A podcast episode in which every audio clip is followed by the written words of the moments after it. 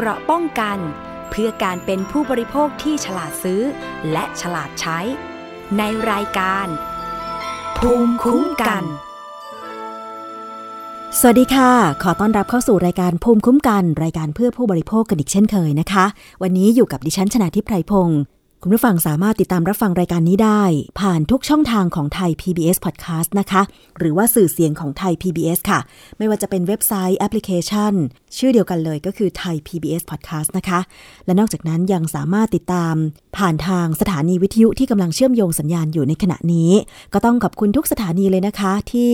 ช่วยกระจายรายการ ภูมิคุ้มกันเพื่อผู้บริโภค ให้คุณผู้ฟังในต่างจังหวัด ทั่วทุกภาคของประเทศ ได้รับรู้ข้อมูลข่าวสาร การคุ้มครองสิทธิผู้บริโภคค่ะ ถ้าเกิดว่า มีคำถามข้อสงสัยอยากจะติดต่อสื่อสารกับเราตอนนี้ ใช้ช่องทางสื่อสังคมออนไลน์นะคะ ก็คือทั้ง Facebook Twitter Instagram นะคะ ต่างๆ ที่จะ กดถูกใจเป็นเพื่อนกัน แล้วก็สามารถส่งข่าวสารมาถึงเราได้ โดยเฉพาะช่องทาง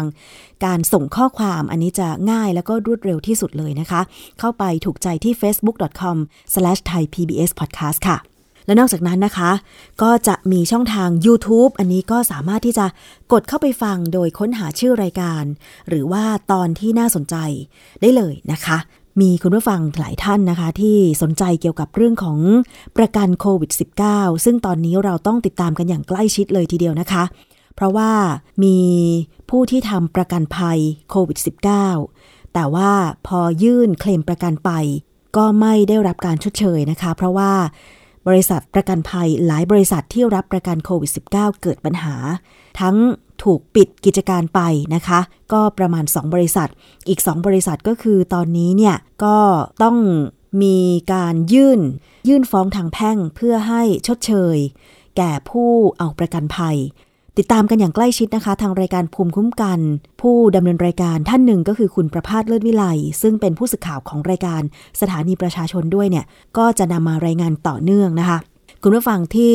ติดตามทาง YouTube ไทย PBS Podcast ส่งคำถามกันเข้ามามากพอสมควรนะคะ เกี่ยวกับการยื่นเอกสารเคลมประกันโควิด -19 กับ 4 บริษัทไป แต่ว่ายังไม่ได้รับการชดเชยเยียวยา อยากจะเรียนว่า ต้องติดตามข่าวสารกันอย่างใกล้ชิด แล้วก็ต้องไปยื่นเอกสารหรือดำเนินการทางกฎหมายเนี่ยให้ตรงตามขั้นตอนนะคะ ซึ่งหลายหน่วยงานก็กำลังพยายามช่วยเหลือผู้เอาประกันภัยโควิด -19 กันอยู่ค่ะ ถึงแม้ว่าบางคนเนี่ยติดเชื้อโควิดมาเป็นปี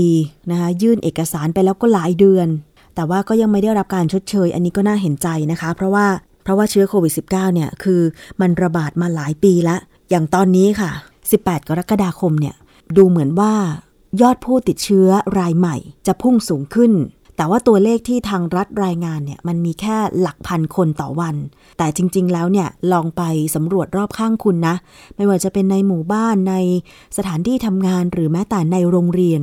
ตอนนี้ต้องมีมาตรการคัดกรอง ตรวจโควิด -19 กันอย่างเข้มงวดเลยทีเดียวนะคะ เพราะว่าถ้าเกิดเราตรวจแล้วก็รู้ผลก่อนว่า มีการติดเชื้อก็จะได้แยกตัวผู้ป่วย ไปกักตัวไปรับยา ซึ่งตอนนี้ก็มีข่าวค่ะคุณผู้ฟังว่า การขาดแคลนยาต้านไวรัสโควิด -19 นะคะ ก็คือยาโมนูพิราเวีย ก่อนหน้านี้นะคะ ก่อนที่จะมียาโมนูพิราเวีย ซึ่งเป็นยารักษาโควิด -19 โดยตรงเนี่ย เราใช้ยาฟาวิพิราเวีย ซึ่งเป็นยาต้านไวรัส HIV มาก่อน แต่ว่าสามารถนำมาใช้ได้ในการต้านไวรัสโควิด -19 ด้วย แต่เมื่อมีการคิดค้นยาโมนูพิราเวียในการรักษาโควิด -19 ตอนนี้ค่ะ ก็มีข่าวออกมาอีกแล้วว่า พอมีการระบาดที่เพิ่มสูงขึ้น ยาโมนูพิราเวียก็ขาดแคลน ซึ่งอาจจะเป็นช่องทางทำให้มีการ หลอกขายยาโมนูพิราเวียทางช่องทางออนไลน์ก็คือ ขายทางสื่อสังคมออนไลน์ Facebook TikTok Twitter หรือเว็บไซต์นะคะ ซึ่งตรงนี้ไม่สามารถขายได้นะคะออยก็ออกมาเตือนประชาชนว่า อย่าไปซื้อยาโมนูพิราเวียผ่านช่องทางออนไลน์ เพราะอะไรต้องไปฟังนายแพทย์ภัยสารดันคุ้มเลขาธิการคณะกรรมการอาหารและยาเปิดเผยบอกว่า ตามที่มีข่าวพบการขายยาโมโนพิราเวียทางสื่อออนไลน์ ทางสำนักงงานคณะกรรมการอาหารและยาหรือออยเนี่ยได้เร่งดำเนินการตรวจสอบช่องทางที่มีการขายยาออนไลน์ ทุกช่องทาง ได้ดำเนินการสั่งระงับโฆษณา และดำเนินคดีการโฆษณาขายยาผ่านสื่อสังคมออนไลน์ และแพลตฟอร์ม ตลาดร้านค้าออนไลน์ หรือ e-marketplace ค่ะ เพื่อไม่ให้เป็นช่องทางในการส่งต่อยาผิดกฎหมายให้ผู้บริโภคนะคะ แล้วก็จะดำเนินคดีตามกฎหมายอย่างเคร่งครัด กับผู้ที่ลักลอบขายยาทุกช่องทางเลย รวมไปถึงออยยังได้ ร่วมกับกรมควบคุมโรคในการเฝ้าระวังการนำเข้ายาตามด่านต่างๆ เพื่อสกัดไม่ให้มีการนำยาผิดกฎหมาย หรือยาที่ไม่ได้ขึ้นทะเบียนกับออยเข้ามาในประเทศนะคะ ก่อนหน้านี้เนี่ยทางรองเลขาธิการคณะกรรมการอาหารและยานายแพทย์สุรโชคต่างวิวัฒ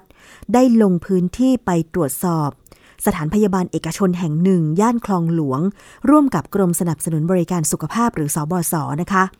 การไปตรวจสอบสถานพยาบาลเอกชน ย่านคลองหลวง เพื่อที่จะดูว่า เมื่อสถานพยาบาลแห่งนี้ ได้รับการสนับสนุนยาโมนูพิราเวียจากภาครัฐแล้ว มีการสั่งจ่ายยาตามข้อบ่งชี้ทางการแพทย์อย่างถูกต้องหรือไม่ ซึ่งสถานพยาบาลได้มีการโฆษณาแพ็กเกจรักษาโรคโควิด -19 หลายรูปแบบ ให้ผู้ป่วยเลือกรับบริการ บางแพ็กเกจนะคะ มีการโฆษณาด้วยข้อความว่า จะมีการจ่ายยาฟาวิพิราเวีย หรือยาโมนูพิราเวียให้ผู้ป่วยด้วย แต่ยาดังกล่าวเนี่ยเป็นยาควบคุมพิเศษที่ต้องสั่งจ่ายยาโดยแพทย์ ซึ่งสถานพยาบาลไม่สามารถโฆษณาได้ นอกจากได้รับอนุญาต แต่จากการตรวจสอบไม่มีการขออนุญาตแต่อย่างใดค่ะกรณีนี้นะคะ ทางกรมสนับสนุนบริการสุขภาพ ได้มีการดำเนินการตามกฎหมายค่ะ ก็คือ ทำโทษตามกฎหมายแหละว่าอย่างนั้นนะคะ เพราะว่าไม่อนุญาตให้สถานพยาบาลโฆษณาว่า สถานพยาบาลแห่งนี้ถ้าผู้ป่วยโควิด -19 มารักษา จะมีการจ่ายยาต้านไวรัส ไม่ว่าจะเป็นฟาวิพิราเวีย หรือโมโนพิราเวีย เพราะเป็นยาควบคุม ซึ่งตอนนี้เนี่ยมันมีความขาดแคลนอยู่นะคะ ทั้งนี้ค่ะกระทรวงสาธารณสุขมีการสำรองยาโมนูพิราเวียในจำนวนที่เพียงพอ กับการรักษาโรคติดเชื้อโควิด -19 ในประเทศ แต่ที่สำคัญขอให้รับยาจากแหล่งที่ถูกต้อง คือโรงพยาบาลของรัฐและเอกชน ที่ได้รับการจัดสัญญาจากภาครัฐ ไม่ควรซื้อขายยาผ่านทางสื่อสังคมออนไลน์ โดยยาโมนูพิราเวียเป็นยาที่ต้องสั่งจ่ายโดยแพทย์ค่ะ ซึ่งแพทย์ก็จะมีการประเมินอาการ และสั่งจ่ายตามข้อบ่งชี้ ใช้ตามแนวทางการรักษาโรคติดเชื้อโควิด -19 ของกรมการแพทย์กระทรวงสาธารณสุขนะคะ ยาโมลนูพิราเวียร์เนี่ยมีข้อควรระวังในการใช้ โดยเฉพาะห้ามใช้ในสตรีมีครรภ์ และยังต้องมีการติดตามอาการไม่พึงประสงค์จากยาอย่างใกล้ชิดค่ะ ซึ่งหากผู้ป่วยได้ไปสั่งซื้อยาโมลนูพิราเวียร์ทางออนไลน์มากินเอง อาจได้รับยาปลอม ยาไม่ได้ขึ้นทะเบียน ซึ่งไม่มีความปลอดภัยต่อตัวผู้ป่วยเองนะคะและการใช้ยาโมลนูพิราเวียร์อย่างไม่เหมาะสม อาจจะทำให้เกิดเชื้อดื้อยา ไม่สามารถใช้ยานี้รักษาโควิด -19 ได้อีกต่อไปค่ะ มีคนรู้จักดิฉันคนหนึ่งตอนนี้กำลังตั้งท้อง 7 เดือนแล้วนะคะ แต่ตอนนี้เธอติดโควิด -19 ไปรักษาที่โรงพยาบาลประจำอำเภอ คุณหมอจ่ายแค่ยา รักษาตามอาการก็คือพาราเซตามอลนะคะ แล้วก็ยาพ่นคอแก้เจ็บคออย่างอื่น เธอไม่สามารถที่จะกินยาฟาวิพิราเวีย หรือโมโนพิราเวียได้ เห็นไหมคะคุณผู้ฟังคืออันเนี้ยต้องอยู่ในความดูแลของแพทย์อย่างใกล้ชิด เพราะบางคนอาจจะไม่ทราบว่าตัวเองกำลังตั้งครรภ์อยู่ อาจจะเพิ่งเริ่มตั้งครรภ์แต่ว่าพอติดโควิด แล้วถ้าเกิดไปสั่งซื้อยาต้านไวรัสโควิด -19 เองทางออนไลน์ แล้วมากินโดยไม่ทราบว่าตัวเองกำลังตั้งท้องลูกอยู่เนี่ย ก็เป็นอันตรายแก่ลูกในท้องนะคะคุณผู้ฟัง ซึ่งสถานพยาบาลเอกชนที่ทางกรมสนับสนุนบริการสุขภาพ หรือสอบศและทางออยลงไปตรวจสอบเนี่ยนะคะ รวจสอบพบนะคะว่า โรงพยาบาลมีการโฆษณาแพ็กเกจรักษาโควิด -19 แบบให้ผู้ป่วยกักตัวที่บ้านหรือโฮมไอโซเลชันซึ่งมีแพ็กเกจหลายรูปแบบให้ผู้ป่วยเลือกรับบริการ โดยในบางแพ็กเกจมีการโฆษณานะคะ ด้วยข้อความก็คือการจ่ายยาฟาวิพิราเวีย หรือโมนูพิราเวีย ให้ผู้ป่วยนำไปกินเองที่บ้าน ตามอาการ แต่อย่างที่บอกไปว่ายาต้านไวรัสโควิด -19 เป็นยาควบคุมพิเศษ ซึ่งต้องสั่งจ่ายและอยู่ภายใต้การดูแลของแพทย์เท่านั้น กฎหมายจึงกำหนดให้สถานพยาบาลห้ามทำการโฆษณายา แต่โรงพยาบาลเอกชนแห่งนี้เนี่ยไม่มีการขออนุญาตโฆษณาด้วยนะคะ ทางพนักงงานเจ้าหน้าที่จึงแจ้งข้อหา กระทำผิดกับผู้เกี่ยวข้องค่ะ ตามมาตรา 38 วรรคหนึ่งแห่งพระราชบัญญัติสถานพยาบาล พุทธศักราช 2541 และที่แก้ไขเพิ่มเติมนะคะ ซึ่งต้องระวังโทษปรับไม่เกิน 20,000 บาท และให้ปรับอีกวันละไม่เกิน 10,000 บาท จนกว่าจะมีการระงับการโฆษณาหรือประกาศดังกล่าวค่ะ คุณผู้ฟังคะการโฆษณาแพ็กเกจการรักษาโควิด -19 ด้วยการจ่ายยาฟาวิพิราเวีย หรือโมนูพิราเวียเนี่ยเป็นการจ่ายยาตามอาการ โดยไม่ได้จ่ายยาให้กับผู้ป่วยทุกรายทำให้ผู้รับบริการเกิดความเข้าใจผิด ในสาระสำคัญเกี่ยวกับการประกอบกิจการสถานพยาบาล ว่าเมื่อเข้ารับบริการแล้ว จะได้รับยาฟาวิพิราเวีย หรือโมนูพิราเวีย ทุกกรณี จึงถือเป็นการฝ่าฝืนมาตรา 38 วรรคสองแห่งพระราชบัญญัติเดียวกันนะคะ อันนี้ก็มีโทษค่ะ จำคุกไม่เกิน 1 ปี หรือปรับไม่เกิน 20,000 บาท หรือทั้งจำทั้งปรับ และให้ปรับอีกวันละไม่เกิน 10,000 บาท จนกว่าจะระงับการโฆษณาหรือประกาศดังกล่าวค่ะ ถ้าคุณผู้ฟังนะคะ พบเห็นการโฆษณาขายยาผ่านสื่อสังคมออนไลน์ Facebook Twitter TikTok เว็บไซต์การค้าขายออนไลน์ อันเนี้ยเขาห้ามขายยาทางออนไลน์นะคะ เพราะว่า อาจจะเป็นยาปลอม คือเพราะว่าเราไม่ใช่เภสัชกรไม่ใช่หมอ ที่จะแยกแยะออกว่า ยานั้นน่ะมันจริงหรือปลอม แล้วก็ไม่รู้อาการของตัวเองว่า ควรจะได้รับยาในปริมาณเท่าไหร่ ถ้าเกิดว่ากินเข้าไปโดยไม่รู้เนี่ยอาจจะส่งผลกระทบนอกจากรักษาโรคไม่หายแล้ว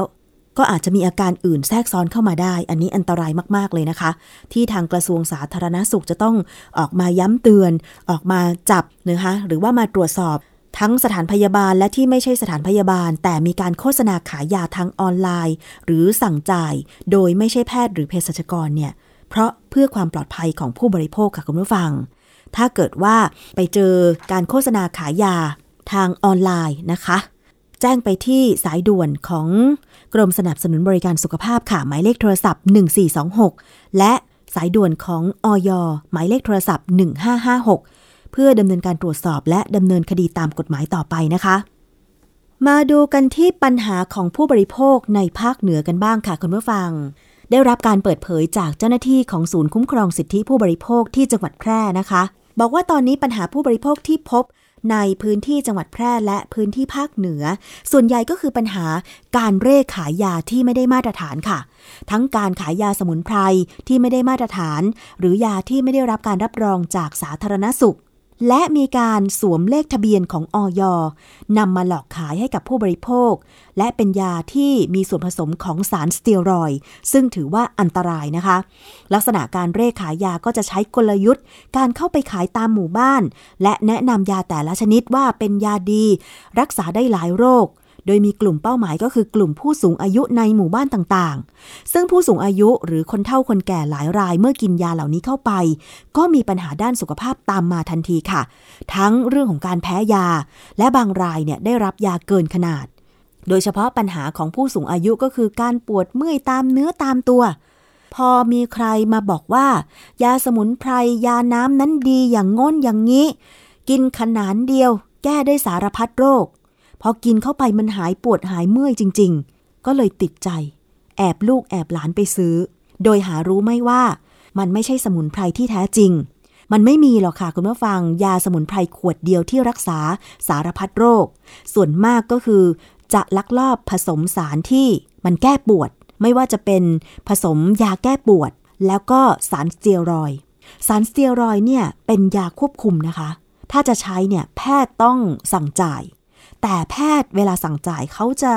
ดูตามอาการ แล้วก็ความจำเป็นในการใช้ เพราะว่าสเตียรอยถ้าใช้มากเนี่ย มันมีปัญหาต่อไต เพราะมันอันตรายมากๆจริง ๆนะคะ ดิฉันเคยคุยกับคุณหมอ ซึ่งเราจะไปฟังเสียงปัญหาผู้บริโภคในจังหวัดแพร่และภาคเหนือ และพร้อมกับคำเตือนคำแนะนำนะคะ จากคุณนัทพล สุวรรณพงศ์จากศูนย์คุ้มครองสิทธิผู้บริโภคจังหวัดแพร่ค่ะ ตอนนี้คือที่แพร่เนี่ยครับเราจะแก้ไขยาเล่ ยาเล่ขายที่ไม่ได้มาตรฐานร่วมกับภาษาสุข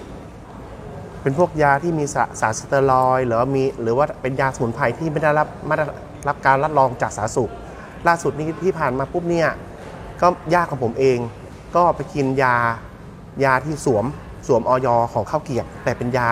ไอ้ยี่ห้อหนึ่งแล้วนี้เราก็กระเพาะทะลุ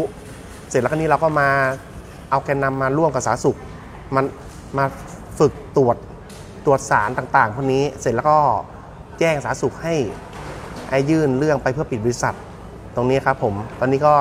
หายไปเยอะ เพราะตอนนี้คือปัญหาคือ พวกที่พวงการขายนี่เขาจะมาขายเหมือนเครื่องไฟฟ้า จะมาปุ๊บอะมาขายคนแก่คนเฒ่า คนไอ้ผู้เฒ่าผู้แก่ในหมู่บ้าน อันนั้นดีนะอันนี้ดีนะ เหมือนพวกยาผีบอกยาอะไรพวกเนี้ยครับผม แล้วก็เนี้ยพอกินไปปุ๊บ ก็ คนแก่นี่ก็จะเป็นไอมีปัญหาสุขภาพอะไรพวกนี้ครับผมตอนนี้คือเราไอศูนย์คุ้มครองผู้บริโภคจังหวัดแพร่นี่ร่วมกับสาธารณสุขจังหวัดแพร่เข้าไปแก้ปัญหาสร้างแกนนำไปไปชี้แนะร้านยาต่างๆ ในชุมชน ว่ายาไหนที่ที่จำหน่ายได้ยาไหนที่ที่จำหน่ายได้เฉพาะไอเภสัชเท่านั้นครับผม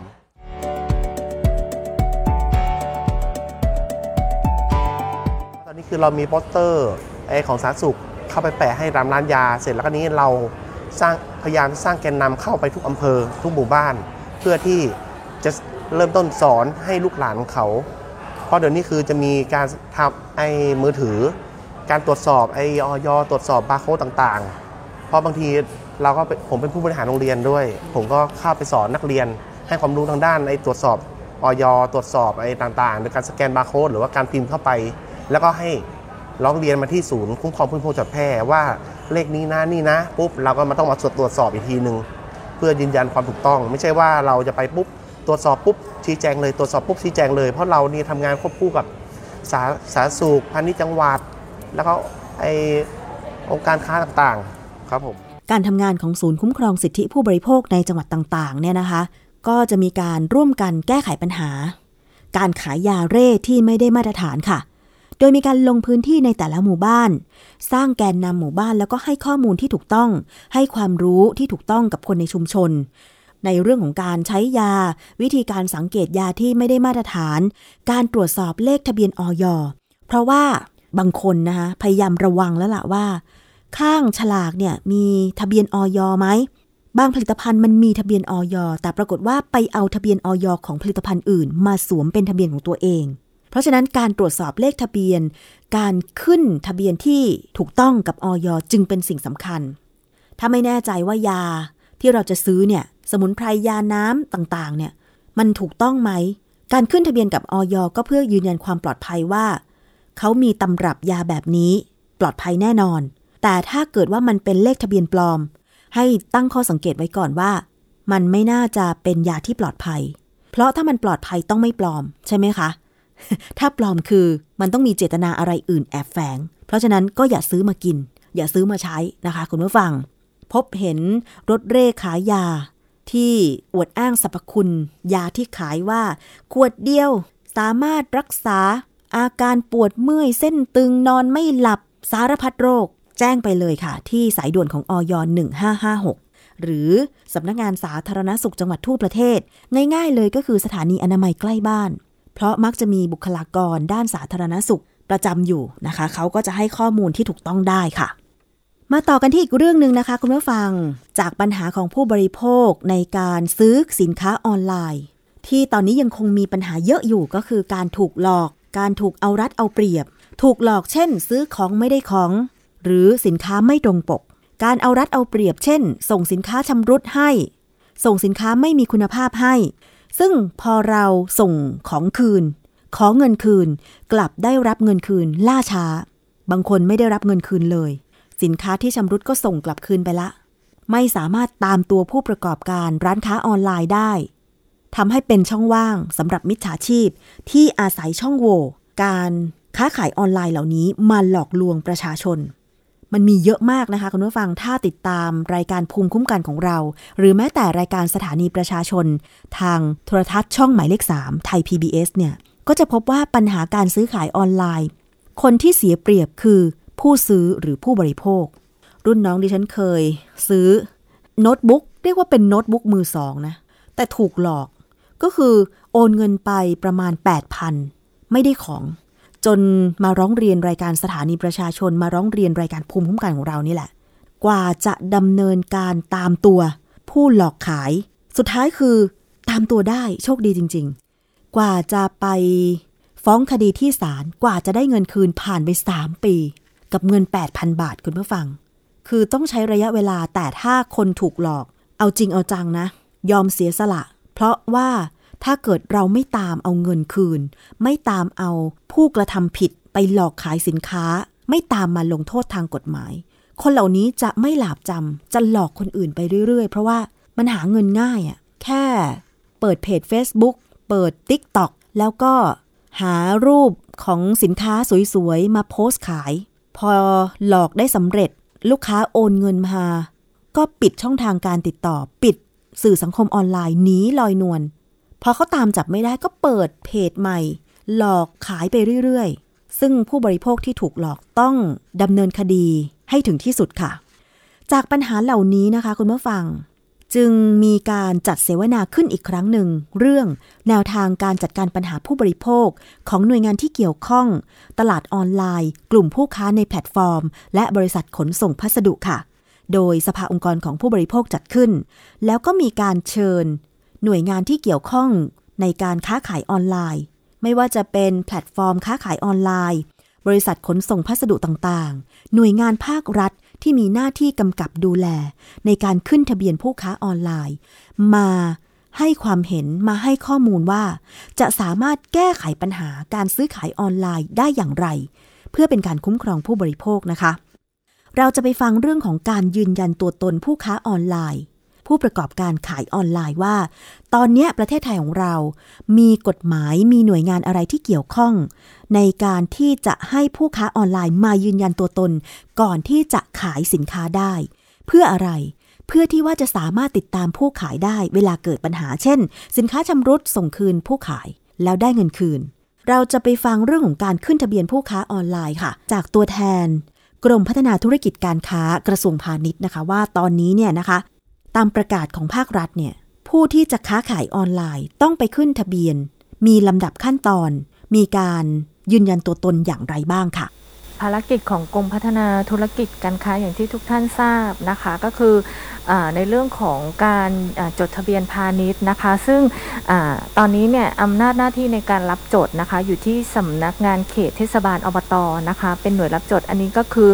อผู้ประกอบการนะคะที่มีร้านค้าออนไลน์ไม่ว่าเป็นเว็บไซต์นะคะ หรือว่าพวกโซเชียลมีเดียหรือว่าขายใน e-marketplace ต่างๆ ก็คืออจะต้องไปจด ทะเบียนพาณิชย์นะคะ ตามสถานที่ประกอบการนะคะที่ตามที่อยู่ได้เลยนะคะ ไม่ว่าจะเป็นบุคคลธรรมดาหรือว่านิติบุคคลนะคะอีกกับอีกส่วนหนึ่งนะคะก็คือเป็นภารกิจของกองพาณิชย์อิเล็กทรอนิกส์นะคะกรมพัฒนาธุรกิจการค้าในเรื่องของอการยืนยันตัวตนนะคะะการมีตัวตนบนโลกออนไลน์นะคะ เราจะมีเครื่องหมายนะคะ เป็นเครื่องหมายเหมือนกับเครื่องหมายส่งเสริม การมีตัวตนการสร้างความน่าเชื่อถือนะคะที่เรียกว่า DVD Register นะคะก็คืออเราสามารถที่จะนำโค้ดตัวนี้นะคะไปติดตั้งบนหน้าแพลตฟอร์ม ร้านค้าออนไลน์นะคะเพื่อเป็นการสร้างความมั่นใจสร้างความน่าเชื่อถือว่าผู้ประกอบการเนี้ยมีตัวตนจริงนะคะ เราสามารถที่จะเช็คหรือว่าตรวจสอบนะคะ ไปยังตัวผู้ประกอบการได้ แล้วก็สิ่งสำคัญนะคะก็คือถ้าหาก มีปัญหาหรือมีข้อร้องเรียนต่างๆ อันนี้เราก็จะ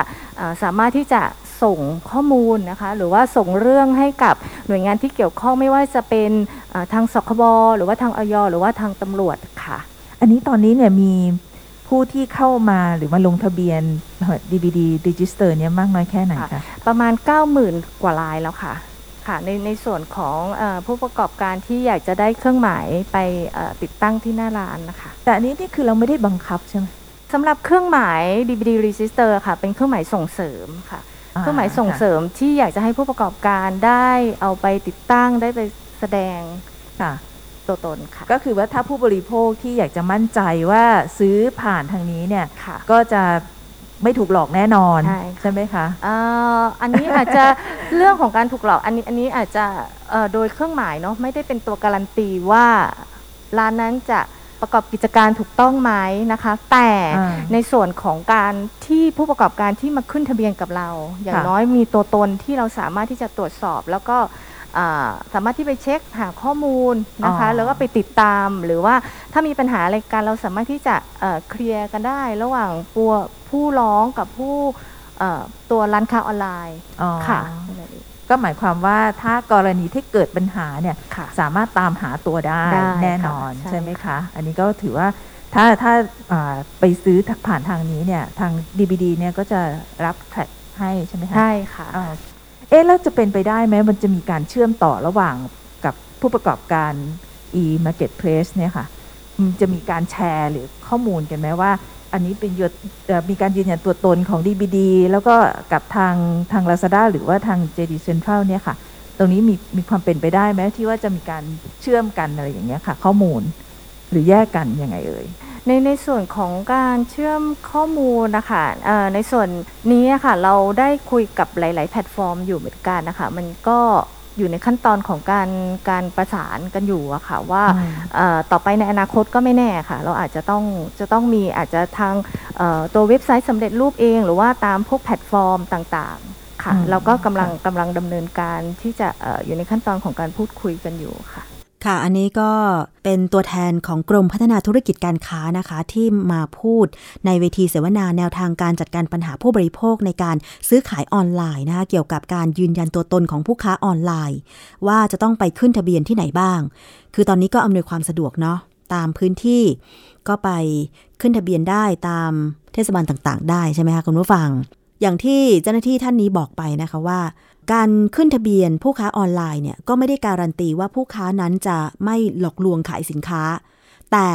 มันเป็นส่วนสำคัญว่าเรารู้ตัวตน ว่าหน่วยงานเนี่ยมีข้อมูล ตัวตนของผู้ค้าออนไลน์ พอเกิดปัญหาก็สามารถร้องเรียนไปและติดตาม จากข้อมูลที่เขาขึ้นทะเบียนไว้นะคะอันนี้อาจจะทำให้ช่วยช่วยหาคนขายออนไลน์ที่มีปัญหาเนี่ยเพื่อดำเนินการตามกฎหมายได้เร็วขึ้นนะคะ คุณผู้ฟัง ทีนี้มาดูในส่วนของภาคเอกชน ผู้ประกอบการเว็บไซต์ขายสินค้าออนไลน์ ว่ามีมาตรการคัดกรอง ผู้ที่จะเข้ามาขายสินค้าในเว็บไซต์อย่างไร ไปฟังเสียงจากคุณเรนุกาแฟงทองนะคะ เจ้าหน้าที่สัมพันธ์จากเว็บไซต์ลาซาด้าค่ะ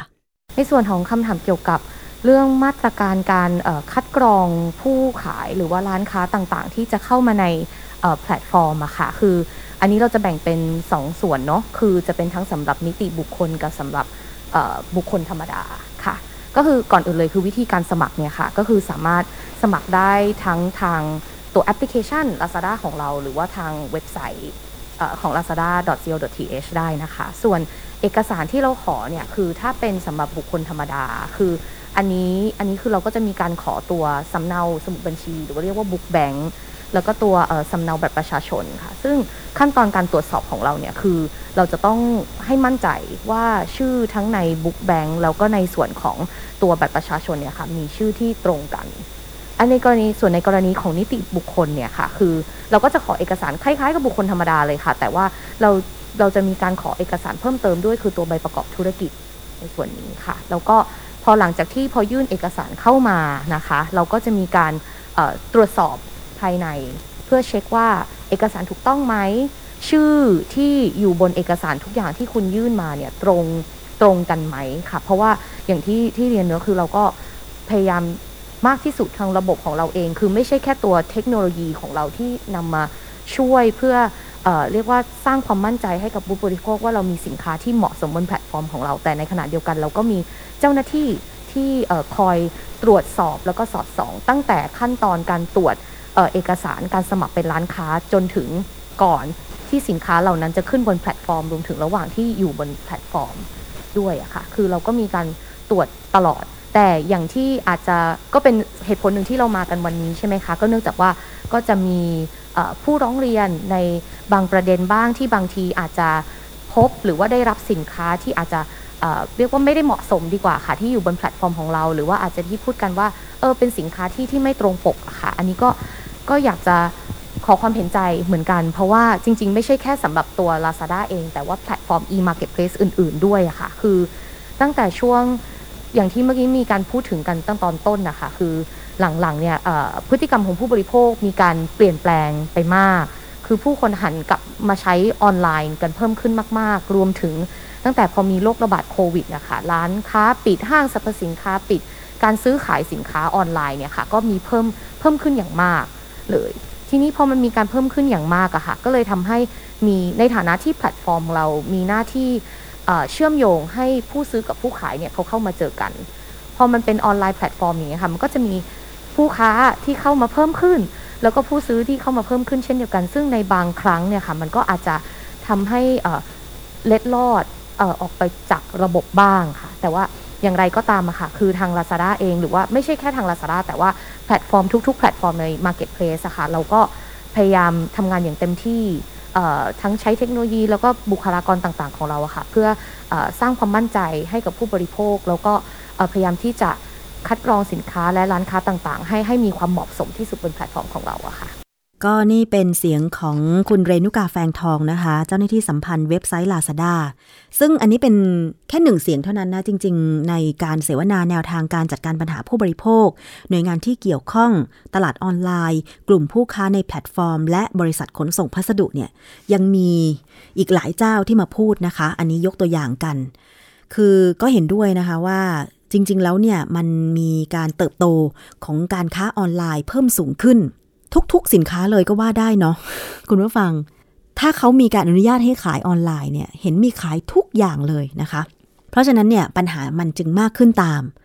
อย่างของไทยเนี่ยรู้สึกว่าปัญหาผู้บริโภคการค้าออนไลน์จะตามประเทศจีนเนาะอย่างที่ดิฉันเคยฟัง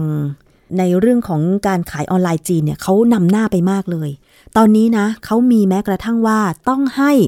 ผู้ที่จะมาถ่ายทอดสดขายสินค้าออนไลน์ช่องทางต่างๆ ไม่ว่าจะเป็นเว็บไซต์หรือสื่อสังคมออนไลน์เนี่ยต้องเป็นผู้ที่ได้รับอนุญาตจากทางการ ก็หมายความว่าจะต้องไป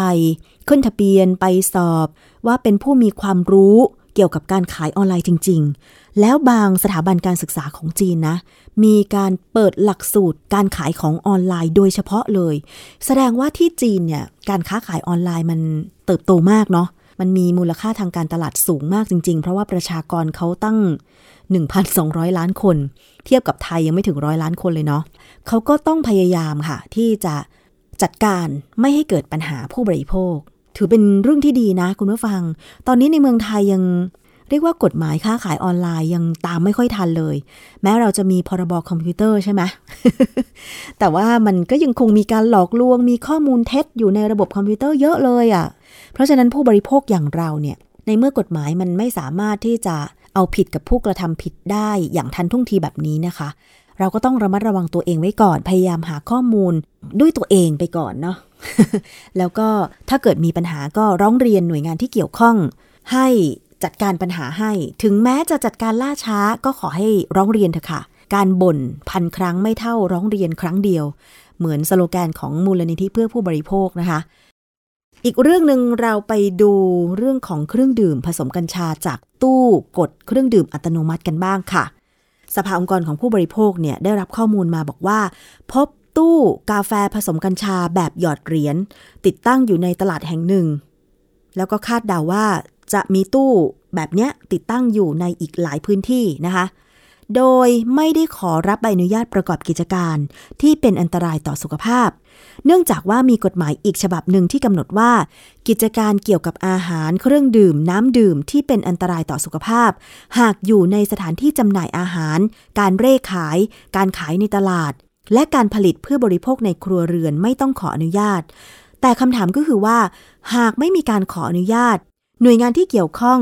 จะตรวจสอบได้อย่างไรว่า เครื่องดื่มในตู้กดเครื่องดื่มอัตโนมัติเนี่ยนะคะมีการขายเครื่องดื่ม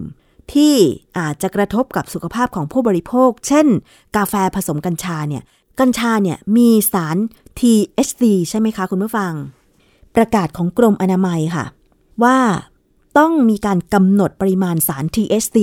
ว่าสามารถที่จะผสมอยู่ในอาหารได้เท่าไหร่ ถึงจะไม่เป็นอันตรายกับผู้บริโภค ถึงจะไม่จัดว่าเป็นยาเสพติดใช่ไหมคะ แล้วผู้บริโภคจะมั่นใจได้ยังไงว่า เครื่องดื่มที่ซื้อมาจากตู้กดอัตโนมัติเนี่ยปลอดภัย แล้วหากมีกรณีที่ผู้บริโภค ซื้อกาแฟผสมกัญชา ไปดื่มแล้วเนี่ยเกิดอาการแพ้หรือได้รับความเสียหาย จะสามารถร้องเรียนได้ที่ไหนและใครเป็นผู้รับผิดชอบ ซึ่งก่อนหน้านี้สภาองค์กรของผู้บริโภคค่ะ ได้ส่งหนังสือแสดงข้อห่วงใยถึงรัฐมนตรีว่าการกระทรวงสาธารณสุข คุณอนุทินชาญวีรกูล ในประเด็นการจำหน่ายอาหารที่มีส่วนผสมของกัญชา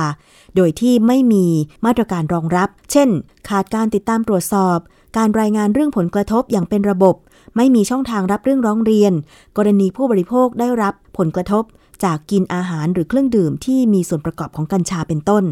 ซึ่งปัจจุบันก็ยังไม่เห็นมีการแก้ไขปัญหาดังกล่าวอย่างเป็นรูปธรรมนะคะ และในระหว่างที่ยังไม่มีมาตรการที่ชัดเจนจากภาครัฐ ผู้บริโภคอย่างเรานะคะจะทำอย่างไรดี ทางมูลนิธิเพื่อผู้บริโภคค่ะได้ จัดกิจกรรมรณรงค์ให้ผู้บริโภคที่สนใจ มาช่วยการแสดงความคิดเห็น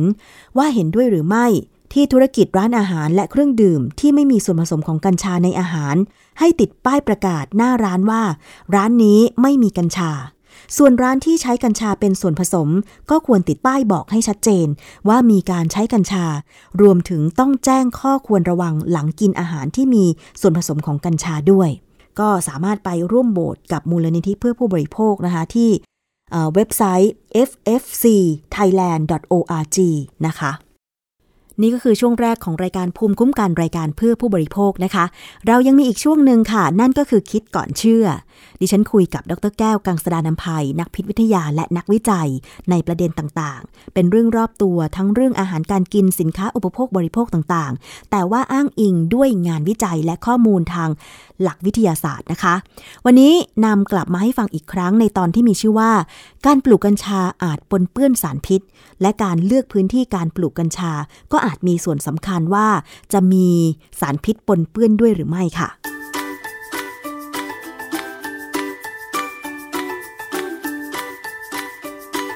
ช่วงคิดก่อนเชื่อ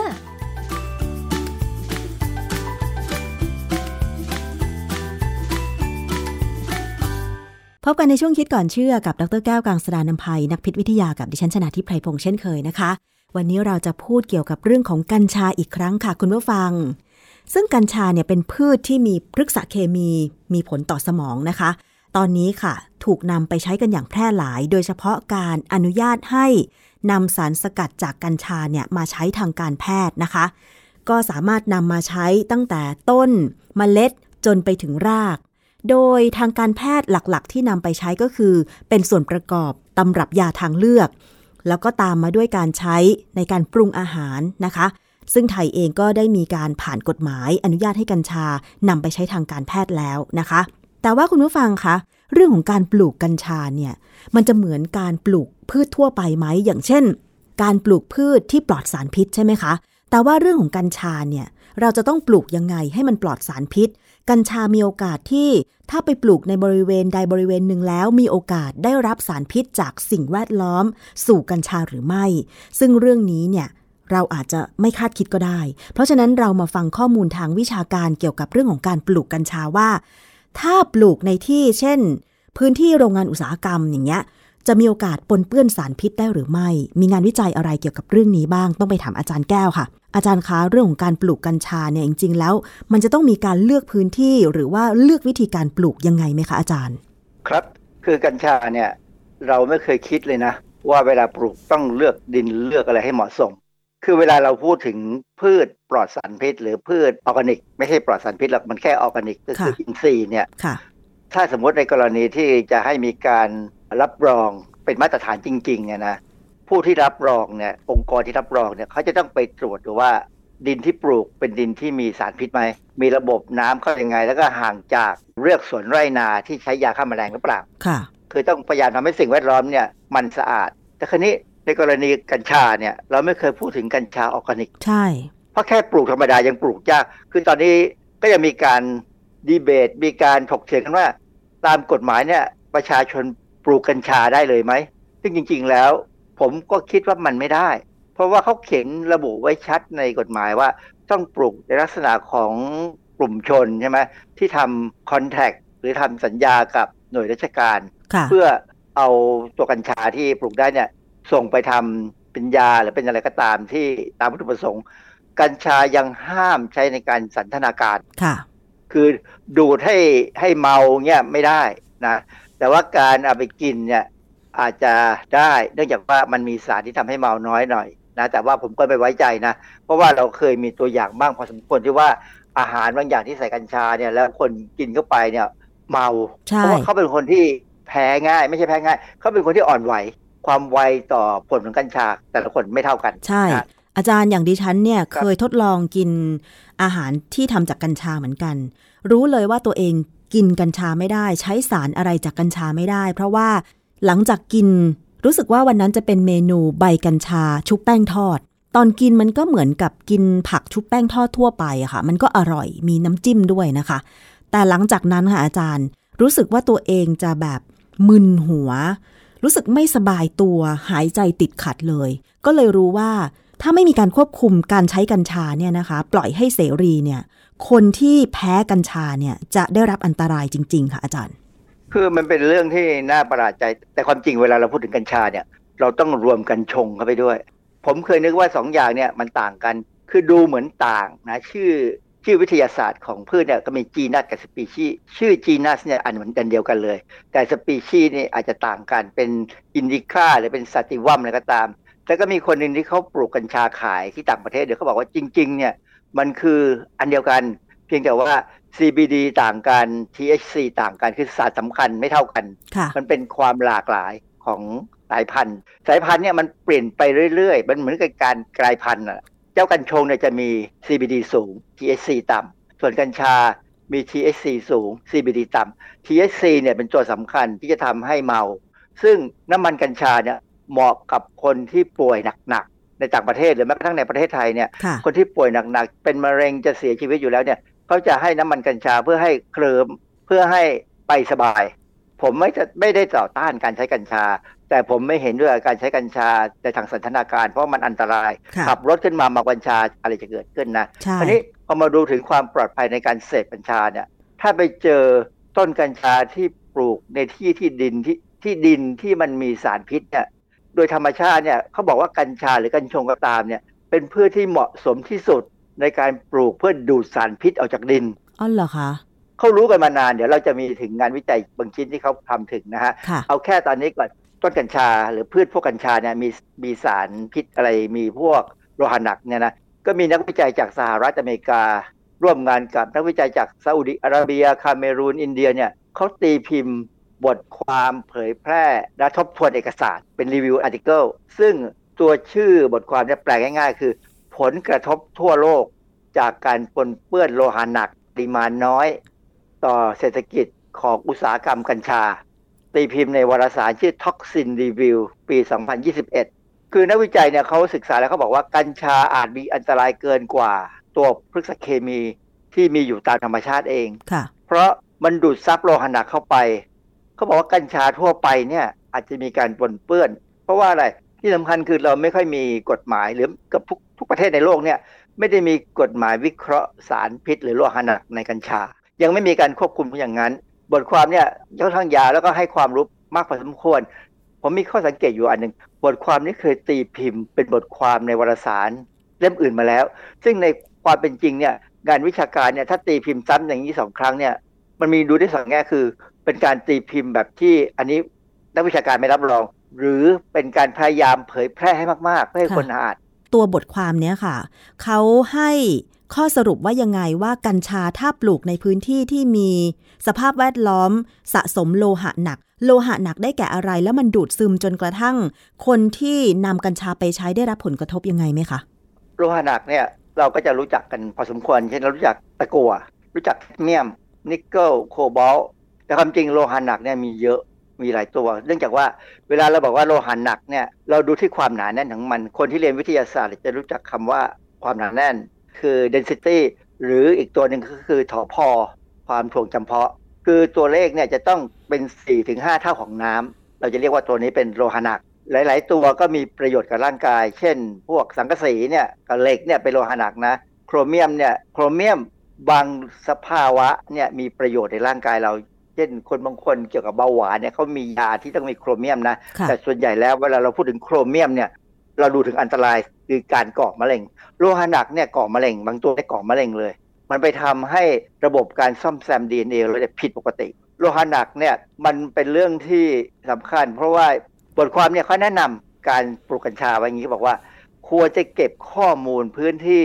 ปลูกกัญชา ค่าความเป็นกรดเป็นด่าง ระดับสารอาหารยาฆ่าแมลง ปริมาณจุลินทรีย์ โดยเฉพาะจุลินทรีย์บางชนิด ซึ่งก่อให้เกิดโรคพืช แล้วก็ปริมาณโลหะหนักเขาแนะนำนะว่า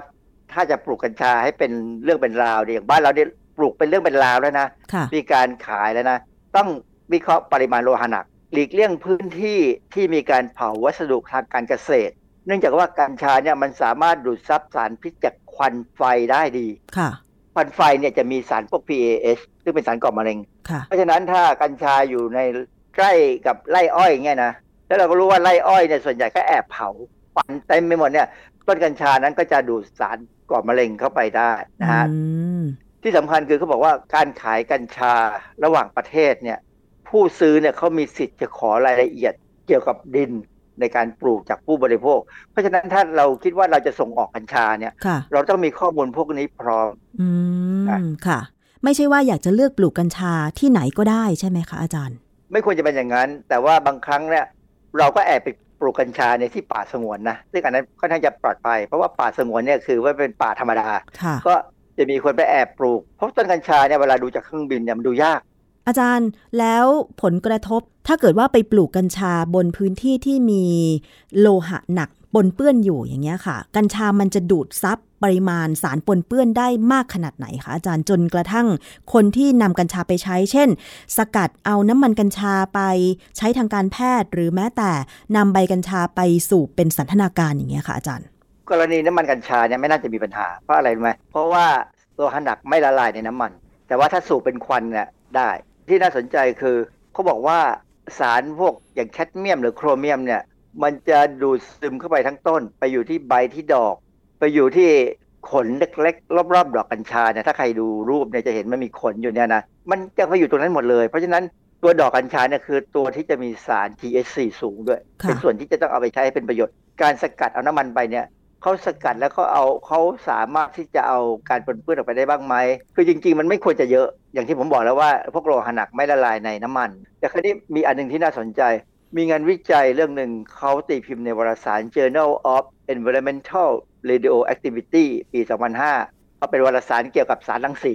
มีบทความหนึ่งบทความเนี่ยแปลเป็นไทยง่าย ๆ ก็คือ การปลูกพืชให้เส้นใยเป็นทางเลือกในการใช้พื้นดินที่ปนเปื้อนสารกัมมันตรังสีในงานวิจัยแต่เขาไม่ได้ไปปลูกที่จริง ๆ ที่มีสารปนเปื้อนอย่างนั้นหรอกแต่เขาจำลองกระบะปลูกกัญชาเนี่ย ให้มีสภาพเหมือนเชอร์โนบิล เชอร์โนบิลเนี่ยเคยอยู่ในสหภาพโซเวียตที่มีโรงไฟฟ้าปรมาณูระเบิด โอ้โหน่ากลัวมาก ถ้าใครไปดูสารคดีเนี่ยจากโอ้โหมันน่ากลัวจริง ๆ คือคนนี่ตายไปเยอะนะ แล้วต้องอพยพทิ้งเมืองจนปัจจุบันนี้ก็ยังทิ้งอยู่ 3-40 ปีเนี่ยนะค่ะตัวสารรังสีที่มีปัญหาคือซีเซียม 137 ก็ปรากฏว่าต้นกัญชา มันดูดเอาสารรังสีเนี่ยเข้าไปอยู่ในต้นนั้นด้วยอืมเพราะฉะนั้น ถ้าสมมติบางครั้งเนี่ยเราเกิดบอกว่าอะขอเล่นกัญชานำเข้าหน่อยซิของนอกเล่นของนอกหน่อย ไปเจอของนอกที่มาจากประเทศที่เขามีสารรังสีปนเปื้อนอยู่น่ะอันตรายมากสารรังสีพวกนี้ก่อมะเร็งทั้งนั้นเลยค่ะ คนที่สูบกัญชาที่มีสารโลหะหนักปนเปื้อน อยู่ในใบในดอกในลำต้นของมันเนี่ยคือ ก็จะได้รับโลหะหนักเต็มๆเลยใช่ไหมคะอาจารย์ คือเวลามัน โดนความร้อนเนี่ย มันก็อาจจะระเหยเป็นควันเข้าไปด้วยอืมนะอันนี้กรณีที่หนึ่งค่ะยังไม่มากนะกรณีที่น่ากลัวกว่าคือเอาส่วนประกอบของต้นใบเนี่ยไปปรุงเป็นอาหารคราวเนี้ยเต็มที่อ๋อใช่ จากงานวิจัยที่อาจารย์ได้อธิบายไปเนี่ย เราควรจะระวังอะไรบ้างเกี่ยวกับเรื่องของการปลูกกัญชา หรือผลกระทบที่จะเกิดขึ้นไม่รู้คือคือผู้บริโภคเนี่ย ไม่คิดหรอกและไม่รู้หรอก คิดว่าคงมีใครดูแล แต่จริง ๆ เนี่ย ทางการเนี่ยควรจะต้องเริ่มดูแลว่ามาตรฐานกัญชาควรจะเป็นยังไง เหมือนกับดูแลขนม อย่าให้มีสีสีสังเคราะห์ หรือไม่อย่าให้มีสีอุตสาหกรรมที่เป็นอันตรายอะค่ะถูกไหมค่ะคือเราจะเห็นนึกว่าขนมบางอย่างที่ขายในทางตามแถวชุมชนแออัดเนี่ยบางครั้งเขาใช้สีอุตสาหกรรมสีที่ไม่ถูกต้องมาตรฐานเนี่ยผสมลงไปสีสวยใช้สีสะท้อนแสงเนี่ยอันนี้อันตรายหมด ก็ขอให้พยายามทำให้กัญชาอยู่ในลักษณะแบบนั้นเนี่ยคือดูแลตรวจสอบ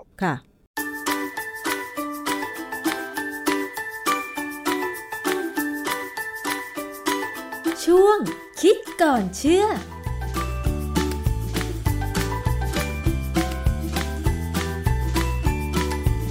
นี่คือทั้งหมดของรายการภูมิคุ้มกันสำหรับวันนี้นะคะ ขอบคุณสำหรับการติดตามรับฟัง กลับมาติดตามกันได้ใหม่นะคะ หรือว่าจะไปฟังย้อนหลังได้เลยค่ะ ที่เว็บไซต์และแอปพลิเคชันไทย PBS Podcast แล้วก็ติดตามทาง YouTube ได้ด้วยนะคะ วันนี้หมดเวลาลงแล้วนะคะ ดิฉันชนะทิพไพรพงศ์ต้องลาไปก่อน สวัสดีค่ะ ติดตามรายการได้ที่ www.thaipbspodcast.com แอปพลิเคชัน Thai PBS Podcast หรือฟังผ่านแอปพลิเคชัน Podcast ของ iOS Google Podcast Android Podbean SoundCloud และ Spotify ติดตามความเคลื่อนไหวของรายการและแสดงความคิดเห็น โดยกดถูกใจที่ facebook.com/thaipbspodcast